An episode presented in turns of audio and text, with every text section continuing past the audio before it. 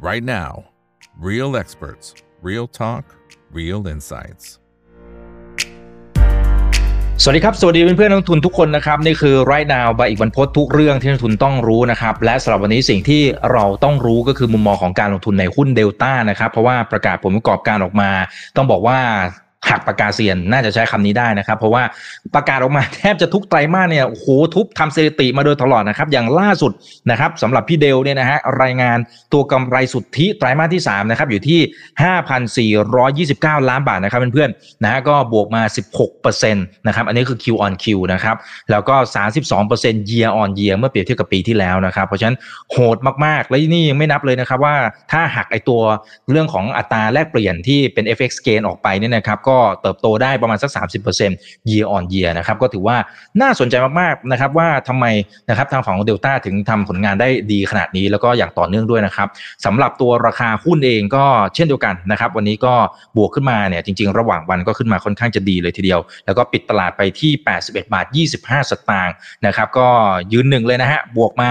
6.56%ตีกลมก็สัก 7%น่าสนใจนะครับและต่อจากนี้จะไปอย่างไรนะครับช่วงหน้านะครับเดี๋ยวจะเรียนเชิญน้องทันนะครับเข้ามาร่วมพูดคุยกันนะครับ ส่วนคนไหนนะครับที่ติดตามรายการ The Conversation by ถามอีกนะครับ ก็ยังสามารถเข้าไปดูย้อนหลังกันได้นะครับสำหรับตอนล่าสุดนะครับ ก็เป็นการพูดคุยกับอาจารย์เบฟนะครับในมุมมองของเทรดเดอร์นะครับที่อยู่ในวงการมานานเนี่ยนะครับเขาใช้ time cycle นะครับทฤษฎีการอย่างรู้นะครับในการวิเคราะห์ นะภาพรวมว่าเอ๊ะสำหรับแต่ละสินทรัพย์เนี่ยนะในช่วงไหนที่มันมีโอกาสที่จะเข้าทำได้นะครับช่วงไหนที่อาจจะต้องเป็นจังหวะของการขายละนะครับยังไงก็เข้าไปดูย้อนหลังกันได้นะครับสำหรับ The Conversation by ถามอีกนะครับโอเคเอาละฮะสำหรับในช่วงนี้นะครับก็คงต้องมาคุยกับทางฝั่งของน้องทันนะครับ คุณทันจิระสิทธิกรครับนักวิเคราะห์กลุ่มอิเล็กทรอนิกส์บริษัทหลักทรัพย์กสิกรไทยนะครับ สวัสดีครับ คุณทันครับผม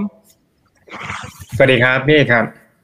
ครับอ่าโอเค คนไหนที่เข้ามาแล้วนะครับ ก็กดไลค์กดแชร์ทุกช่องทางเลยนะครับนี่บางคนบอกไม่หักปากกาได้ไหมเป็นหักดินสอแทนอะได้ได้ครับได้เหมือนกันนะจะหักอะไรก็ได้แหละครับนะครับเพราะว่าพอยก็คือว่าประกาศผลประกอบการออกมาเนี่ยจริงๆนักวิเคราะห์เองก็ขยับเป้านะฮะผมก็สังเกตอยู่ก็มีปรับเป้าปรับอะไรในเชิงของตัวพื้นฐานนะนะครับ แต่พอปรับทีไรโอ้โหทำไมมัน มันถูกหักปากกาเซียน หักปากกาดินสออะไรเนี่ยนะฮะถูกหักแทบจะทุกไตรมาสคือเราคาดต่ำไปหรือเปล่าหรือว่าผลงานของเขามันมันดีแบบโดดเด่นจริงใช่ครับผมว่าผมว่าส่วนใหญ่คนทำเดลต้าจะพยายามกดกดไว้นิดหนึ่งนะครับ แล้วก็อีกอย่างหนึ่งคือ เวลาคุยกับบริษัทโดย nature แล้วบริษัทก็จะค่อนข้างจะ conservative พอสมควร เพราะฉะนั้น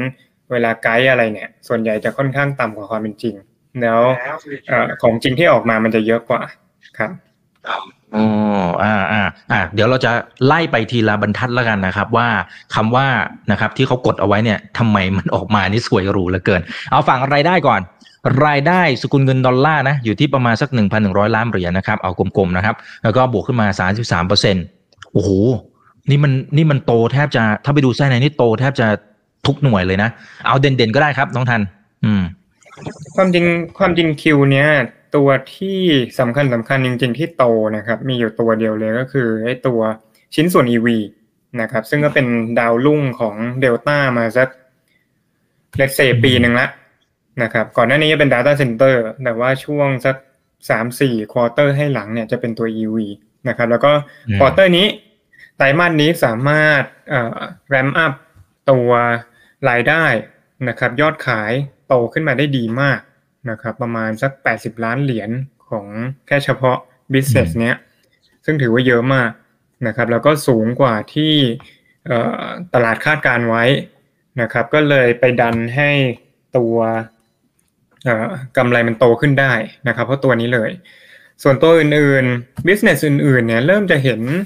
สัญญาณชะลอตัวบ้างนะครับ หรือว่าเริ่มทรงตัวบ้าง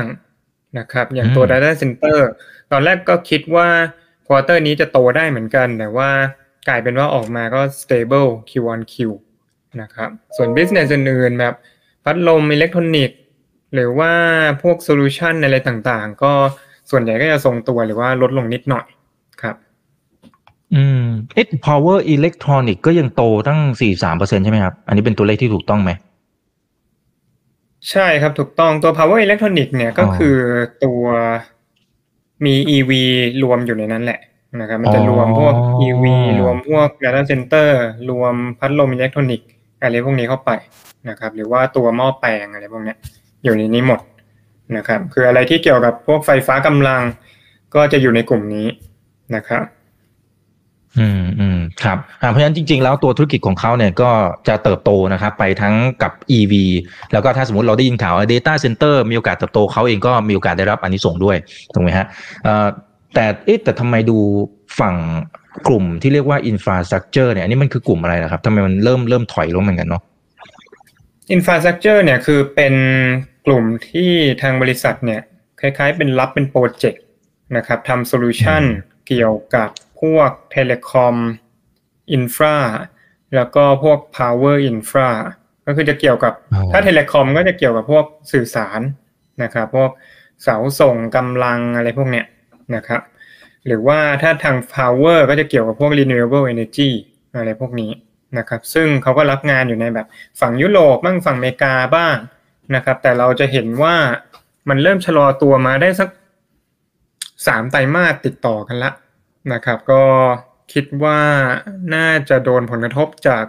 ทางฝั่งตะวันตกที่ชะลอตัวนะครับทำให้เจ้าของโปรเจกต์ก็ค่อนข้างจะระมัดระวังในการลงทุนมากขึ้นดีกว่า ในการที่จะขยายพวก infrastructure อะไรพวกนี้นะครับก็เลยทำให้ revenue มันก็แบบรายได้ก็ลดลงมาแล้วก็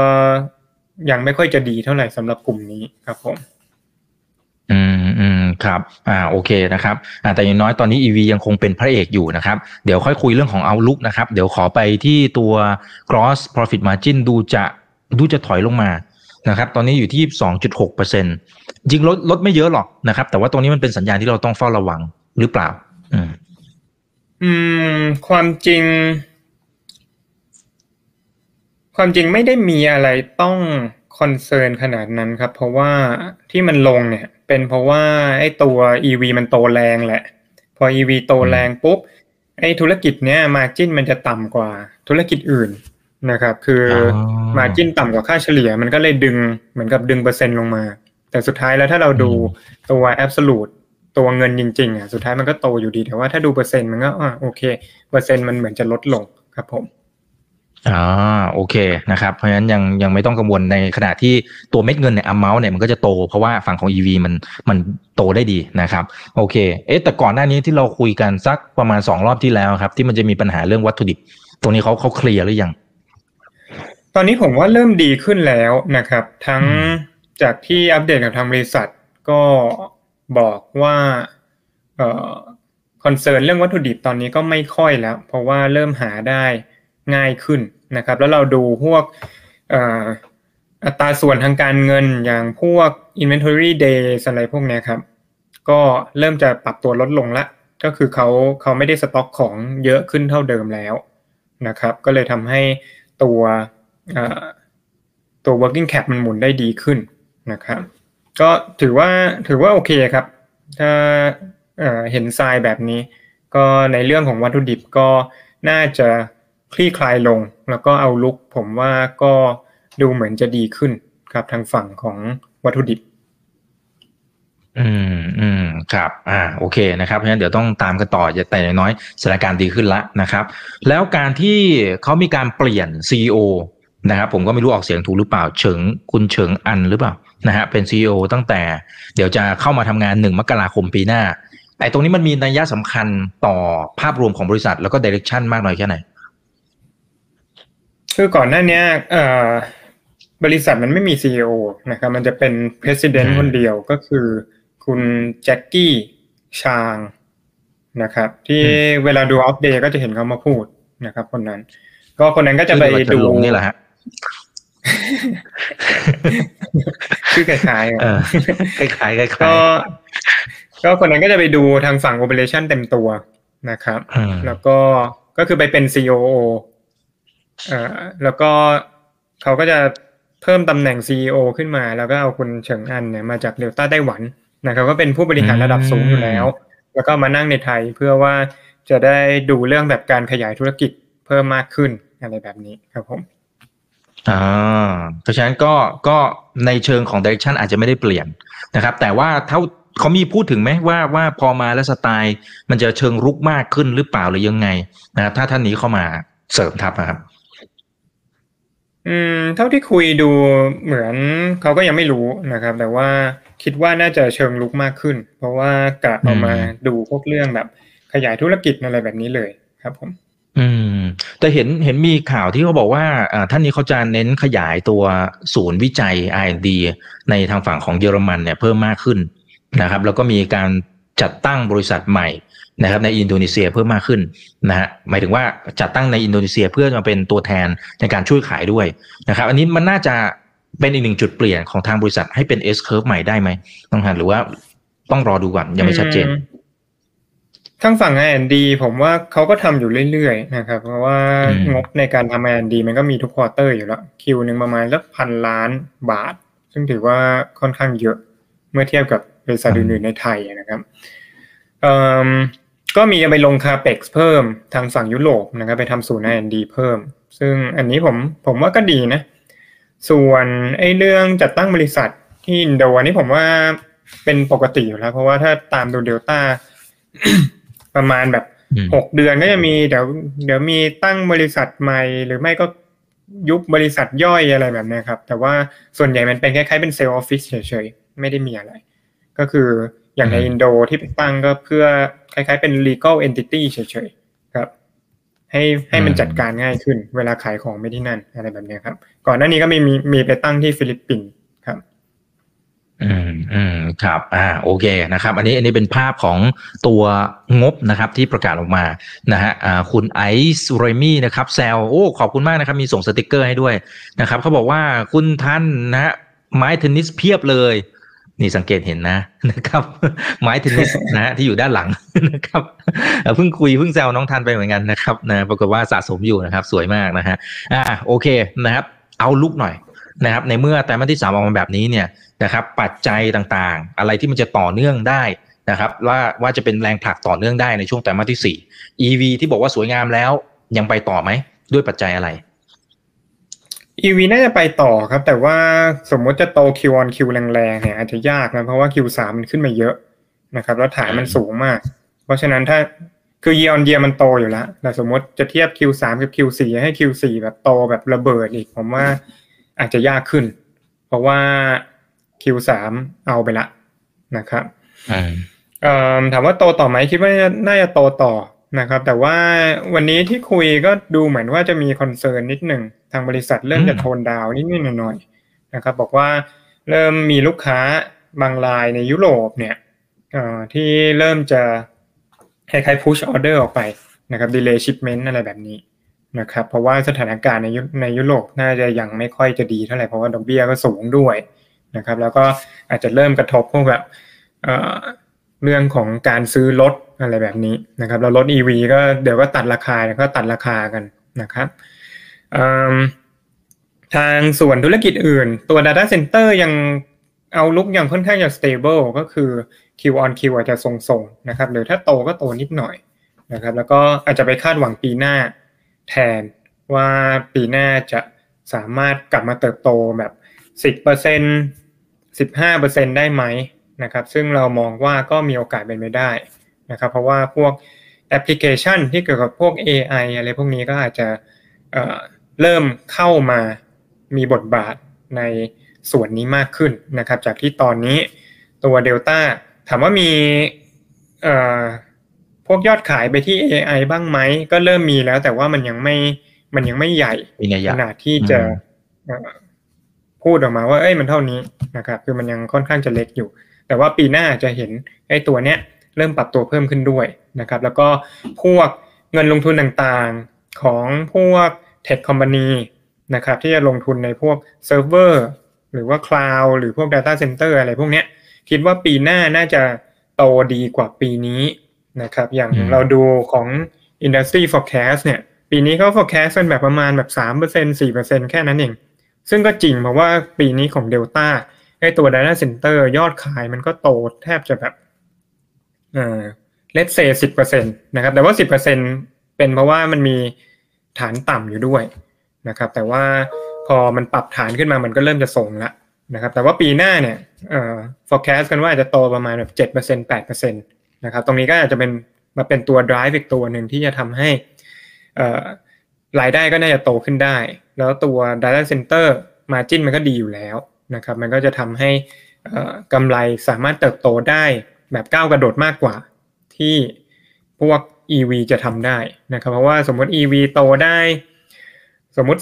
30%แต่ว่า bottom line มันก็อาจจะได้แบบ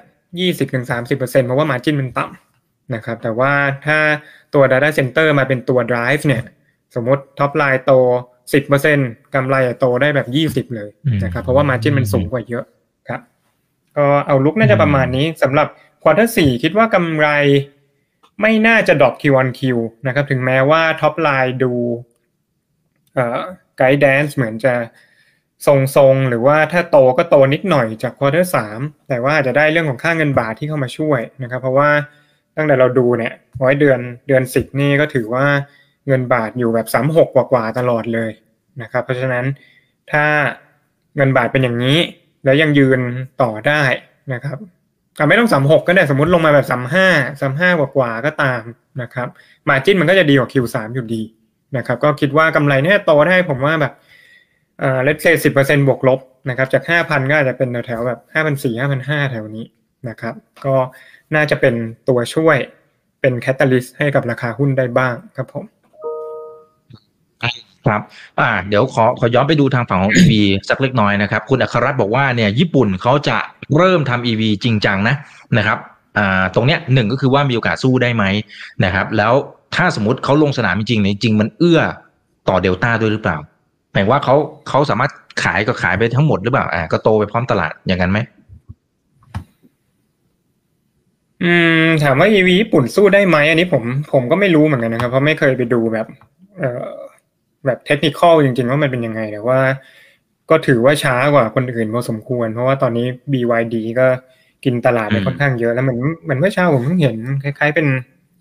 เอ่อยอดขายในจีนกับใน US ก็แบบ BYD ก็ไปแรงเหมือนกันนะครับ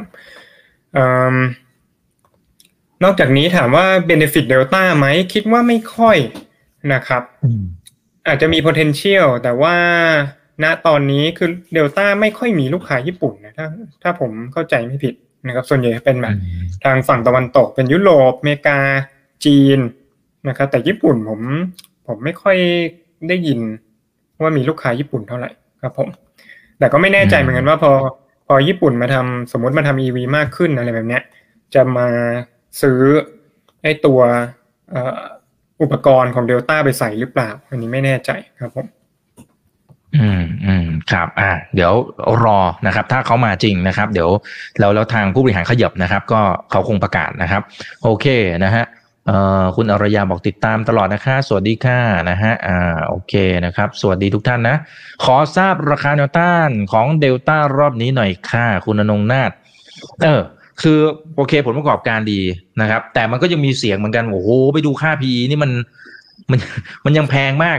อ่าเพราะฉะนั้น เป็นยังไง น้องน้องทันคิดว่ายังแพงอยู่ไหมนะ ในเชิงอาจจะเปรียบเทียบไม่รู้ในหลาย ๆ มิติ เช่นตัว PE หรือเพื่อนๆในอุตสาหกรรมเดียวกันหรือยังไง แต่มันก็มีเหตุผลว่าทำไมเขาถึงแพงถูกไหมฮะตัว PE แพงอยู่แล้วครับ แล้วก็แพงมาประมาณนักสามปีแล้ว แต่ว่าผมผมว่าถ้าเราดู PE อะมันเริ่มจะลงมาเรื่อยๆแล้วนะแบบสมมติถ้าดูตอนปี 2020 อาจจะเทรดอยู่แบบ 80กว่าเท่า นะครับปี 2021 ลงมาเหลือ 70กว่าเท่า ปี 2022 เหลือประมาณสัก 60 65 เท่า แล้วปี 2023 นะ ราคาตอนนี้เหลือประมาณสัก 57 เท่านะครับ ก็ดูเทรนด์เหมือนมันจะลงมาเรื่อยๆ เพราะว่ากำไรมันโตขึ้นด้วยนะครับ มันก็เลยกดให้ตัว valuation ตัว PE ลงมา แล้วก็ราคาลงด้วยนะครับ ประเด็นคือว่า 57 เท่ายังแพงอยู่ไหมนะครับ ผมคิดว่าเออมันก็ยังแพงอยู่นะ เพราะว่าเหมือนโกรดนะตอนนี้เมื่อเทียบกับสมมติปี 2021เนี่ยมันจะเป็นคนละโปรไฟล์กันละนะครับ สาเหตุก็คือหนึ่งคือ ตอนนั้นเดลต้ากำไรยังฐานต่ำอยู่มาก ๆนะครับ แบบปีหนึ่งกำไรเพิ่งจะเท่าไหร่เองแบบประมาณสักสามพันล้านห้าพันล้านนะครับ เพราะงั้นพอโตมาเป็นแบบหมื่นกว่าล้านมันก็เหมือนก้าวกระโดดขึ้นมา PE จะเทรดเท่าไหร่ก็เทรดไป ใช่ไหมครับ ถ้าโตได้แบบเป็นเท่า ปี 2022 ก็โตมาอีกเท่าหนึ่งจากประมาณ 6,000 กว่าล้าน ขึ้นมาเป็นอ่าโทษครับ จากประมาณอ่าหมื่นต้นๆ ขึ้นมาเป็นสักหมื่นแปดพันล้านในปีนี้นะครับปีที่แล้วอยู่ประมาณหมื่นสี่ปีนี้ อาจจะอยู่ประมาณสักหมื่นแปดบวกลบนะครับก็ก็ยังโตได้แบบยี่สิบสามสิบเปอร์เซ็นตนะครับแต่สังเกตว่าตัวเปอร์เซ็นต์เนี่ยมันจะเริ่มลดลงละ จากก่อนหน้านี้ที่โตแบบร้อยเปอร์เซ็นเหลือเจ็ดสิบเปอร์เซ็นเหลือห้าสิบเปอร์เซ็นและปีนี้เหลือแค่สามสิบเปอร์เซ็นแค่นั้นนะครับ ส่วนปีสองพันยี่สี่สองพันยี่ห้าเรามองว่าจะโตเหลือแค่ประมาณแบบยี่ห้าเปอร์เซ็นบวกลบนะครับ เพราะฉะนั้น PE มันก็ต้องลงมาอีกนะครับ ประเด็นคือว่าจะลงไปเท่าไหร่ อันนี้ก็อาจจะต้องไปดูแต่จากที่เราคิดก็คงประมาณคงจะอยู่ประมาณสัก เรนจ์ระหว่าง 40 เท่าถึง 50 เท่าแถวนี้นะครับส่วนแนวต้านคิดว่าน่าจะอยู่ประมาณสัก 85ถึง88 นะครับ แนวต้านแรกตรงนี้ก่อนนะครับ ก็เดี๋ยวดูพรุ่งนี้ว่าจะขึ้นต่อหรือเปล่า ก็อาจจะมีสิทธิ์นะครับ แต่ว่าตัวเดลต้าเราก็มองว่ามองเป็นเทรดดิ้งดีกว่านะครับ ถ้าจะซื้อแบบกะเอาพื้นฐานแบบยิงยาวสามปีอะไรแบบเนี้ย ผมว่าอยากจะได้ราคาที่ถูกกว่านี้หน่อยครับผม อืม แต่เราจะจับหลักยังไงได้บ้างไหมครับ เพราะว่าคือโอเคกำไรมันก็ออกมาเรื่อยๆนะครับ แล้วมันมันก็ไม่ถูกสักทีอะคือยังไงมันก็ถือว่ายังแพงอยู่แล้วมันก็ก็แพงอย่างมาตั้งนานอย่างที่น้องทันบอกนะครับ แต่ว่าพอจะหาจังหวะเข้าเนี่ย หรือยังไงเราเราต้องเริ่มใช้เทคนิคสำหรับตัวนี้อย่างนี้แหละครับ หรือในเชิงพื้นฐานนี่มันมันพอจะหาอะไรที่เป็นจุดยึดเหนี่ยวได้ไหมว่า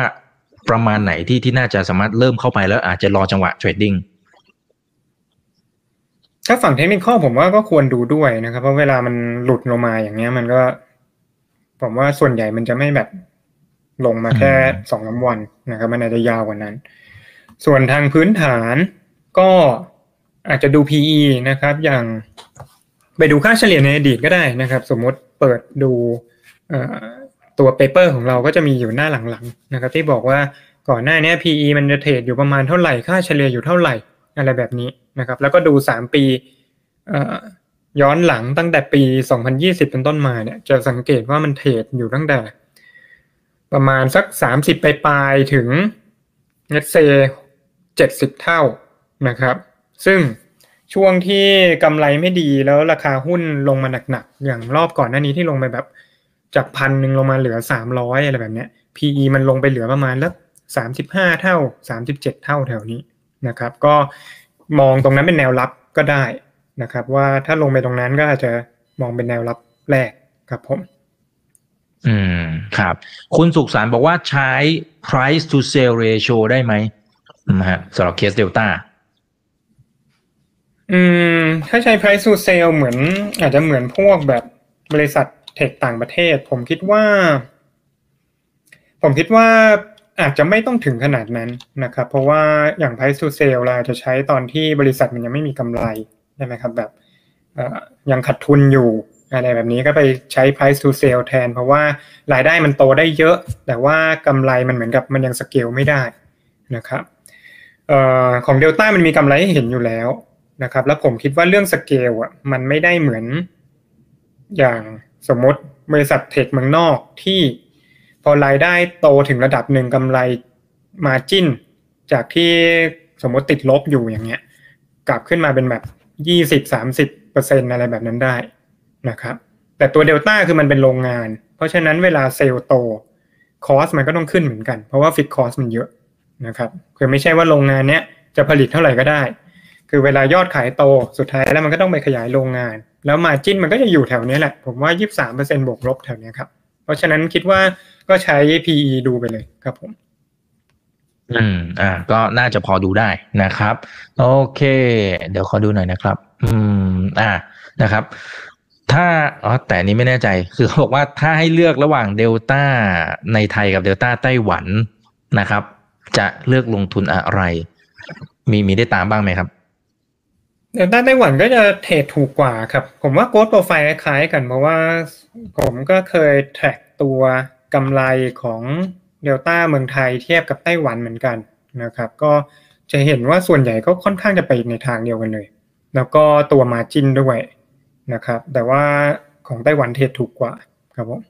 อืมอืมครับะก็ถ้าเลือกได้ก็โคนะครับก็ไปลงเดลต้าไต้หวันก็ได้ครับผม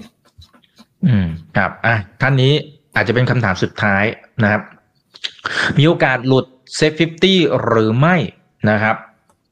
แล้วถ้าหลุดเป็นอย่างไร ถ้าไม่หลุดเป็นอย่างไร อ่า ครับ ก็เอ่อมีโอกาสหลุดไหมอือฮึก็ไม่อยากจะพูดว่าไม่มีนะครับ เพราะเพราะความจริงก็มีเหมือนกัน ก็เซตฟิก็จะคำนวณถึงเดือนพฤศจิกายนก็คือเดือนหน้านะครับ ถ้าคือเดลต้าเนี่ยผ่านทุกเกณฑ์ยกเว้นเกณฑ์เดียวคือเกณฑ์เรื่อง cash balance นะครับ คือถ้าติดอืม เรื่อง trading alert สมมุติราคาหุ้นแบบ รุนแรงเกินไปเหมือนวันนี้อ่าวันนี้อาจจะไม่ได้แรงมากแบบหกเปอร์เซ็นต์แต่สมมติมีวันใดวันหนึ่งอืมลากกันขึ้นไปแบบสิบห้าเปอร์เซ็นอย่างเงี้ย แล้วตลาดหลักทรัพย์ออกมาบอกว่าเฮ้ยติด trading alert ปุ๊บ ก็ติด cash balance นะครับ ก็อันนั้นก็คือจบเลยหลุดหลุดเซ็ตห้าสิบเลย เพราะว่าเคยติด trading alert มาแล้วสองเดือนนะครับ เกณฑ์เขาคือต้องไม่ติดเกินสามเดือนนะครับ เพราะฉะนั้นถ้าโดนอีกเดือนหนึ่งก็หลุด นะครับ แต่ผมคิดว่า ก็เดี๋ยวรอดูครับ แต่ว่าคิดว่าไม่น่า ไม่น่าหลุดครับผม อืม แต่สมมติมองไม่ได้แบบลากกักนแบบรณีสิบสิบห้าเปอร์เซ็นต์ครับ อ่า แต่ถ้าสมมติสมมุติว่าเขาหลุดจริงๆเนี่ย มันมีผลมากน้อยแค่ไหน พวกฟันอะไรต่างๆต้องต้องขายเลยไหมครับ ผมว่ามีผลเยอะครับ เพราะว่าเราไปดูรอบก่อนก็ได้ ที่หลุดเซ็ตห้าสิบเนี่ย ก็จากประมาณแปดร้อยบาทลงมาเหลือสามร้อยนิดๆนะครับอืม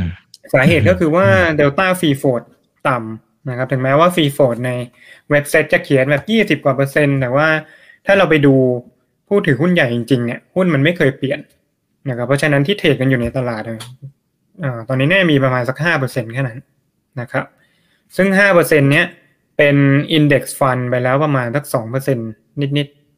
นะครับ เพราะฉะนั้น Index Fund ก็คือพวกกองแบบเซ็ตร้อยเซ็ตห้าสิบอะไรพวกนี้นะครับ เพราะฉะนั้นถ้าหลุดจริง ๆ มันก็มีผลเยอะนะเพราะสองเปอร์เซ็นมันก็เยอะครับผม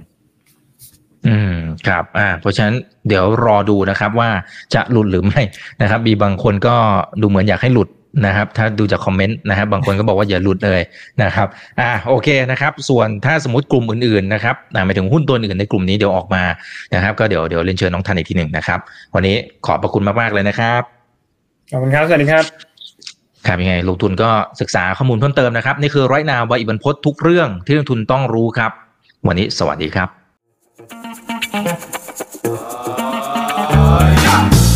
ถ้าชื่นชอบคอนเทนต์แบบนี้อย่าลืมกดติดตามช่องทางอื่นๆด้วยนะครับ ไม่ว่าจะเป็น Facebook, YouTube, Line Official, Instagram และ Twitter จะได้ไม่พลาดการวิเคราะห์และมุมมองเศรษฐกิจ และการลงทุนดีๆ แบบนี้ครับ อย่าลืมนะครับว่าเริ่มต้นวันนี้ดีที่สุด ขอให้ทุกท่านโชคดี และมีอิสรภาพในการใช้ชีวิต ผม อีกบรรพฒนาเพิ่มสุขครับ